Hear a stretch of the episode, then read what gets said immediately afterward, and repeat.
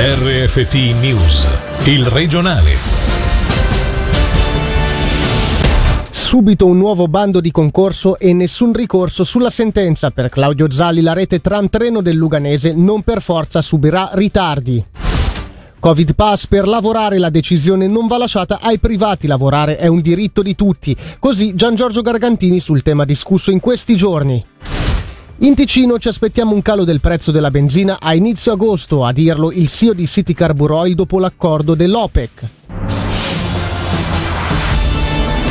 Buonasera dalla redazione. L'annullamento del bando di concorso per la rete tram treno del Luganese non per forza causerà ritardi significativi. A confermarlo è stato il direttore del Dipartimento del Territorio. Claudio Zali ha anche fatto sapere che alla sentenza emessa dal Tribunale amministrativo cantonale non seguirà un ricorso. Sentiamo Angelo Chiello. L'inizio dei lavori di realizzazione della nuova rete tram treno del Luganese potrebbe avvenire comunque nel 2022 e quanto ha fatto sapere il consigliere di Stato Claudio Zali alla CDT Online all'indomani dell'annullamento da parte del Tribunale Cantonale Amministrativo del bando di concorso per la progettazione. Il tram infatti ha colto il ricorso di due studi di ingegneria, ma secondo il direttore del Dipartimento del Territorio non è un problema, anzi Zali è riconoscente nei confronti del Tribunale perché ha risolto la situazione in tempi brevissimi, fornendo pure valide indicazioni per il nuovo bando, in modo particolare due errori da correggere. Le FFS dovranno rilasciare delle referenze sulla competenza di chi intende partecipare alla progettazione e il cantone dovrà valutare aspetti qualitativi come l'esperienza e la capacità organizzativa di chi si propone. Quindi l'iter che porterà all'avvio dei lavori nel 2022 potrebbe essere ritardato di circa tre mesi, come confermato da Zali, dato che l'obiettivo è pubblicare un nuovo bando nel giro di poco più di un mese e senza fare ricorso. L'attivazione dell'attesa rete tram treno del Luganese, un progetto da circa 400 milioni di investimento, è attesa per il 2029.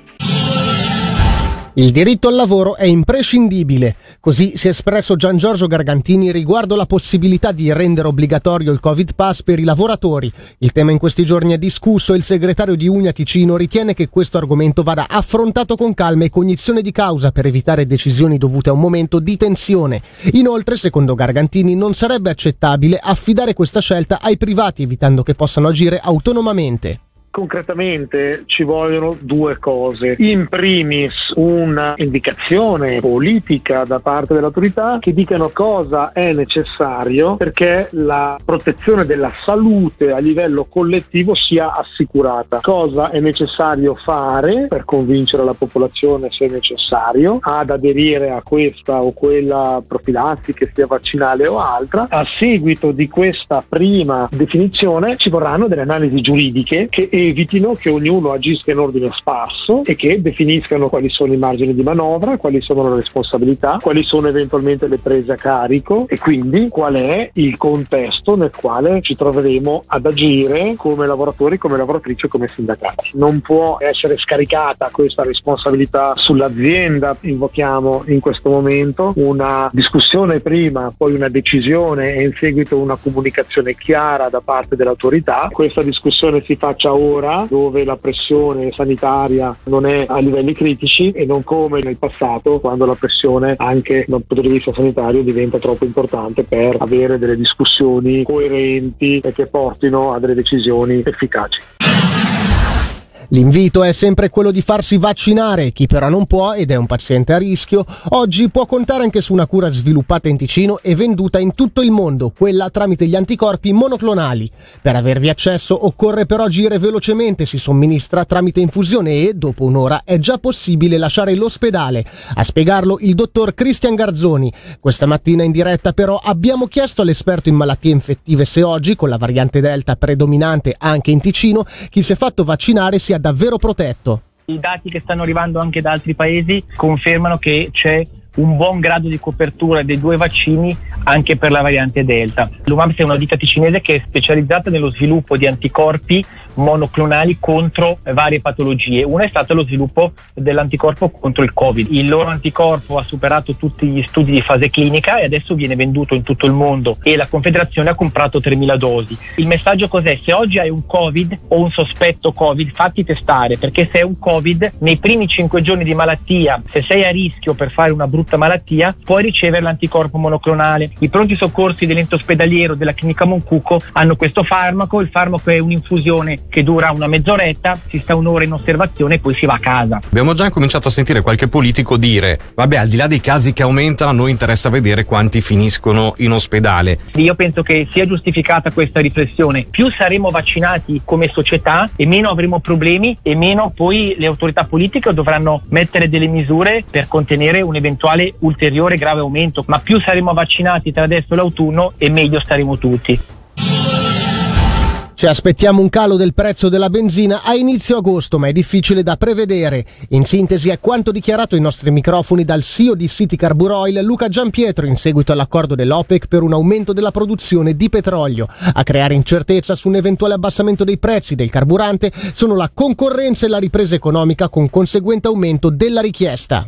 Lo speriamo tutti che il prezzo della benzina vada a scendere. La parte che farà l'OPEC, quello di, di aumentare la produzione, sicuramente è positivo. Eh, ecco che poi il mercato si regge non solo su questi aspetti, ma anche, come diceva bene, sulla parte dell'economia. Vedremo se il fabbisogno di petrolio, rispettivamente ai prodotti finiti, andrà a crescere nei prossimi mesi o, o meno. Ci aspettiamo una riduzione del prezzo, ma non siamo sicuri che questo avvenga diciamo già subito a partire dal primo agosto. Difficilissimo fare previsioni, avete visto che negli ultimi mesi ci sono stati degli importanti aumenti, non sarebbe serio buttare delle cifre. Ognuno sceglie che margine poter o dover applicare sulla propria merce, magari alcuni hanno un prezzo pari al prezzo di acquisto perché poi hanno determinate altre attività. Io potrei avere eh, degli stock magari acquistati nelle settimane precedenti a un prezzo inferiore fin tanto che non ho finito questi stock vado in avanti a venderli. Ecco, sono un po' tutte dinamiche che fanno giocare la concorrenza. Anche avere un prezzo unificato su tutto il territorio non sarebbe un bene per il consumatore. Dovrà rimanere in carcere l'impiegato di un comune del Luganese arrestato a giugno poiché sospettato di legami con la mafia. A deciderlo il Tribunale Penale Federale di Bellinzona. Per i dettagli sentiamo Davide Maggiori.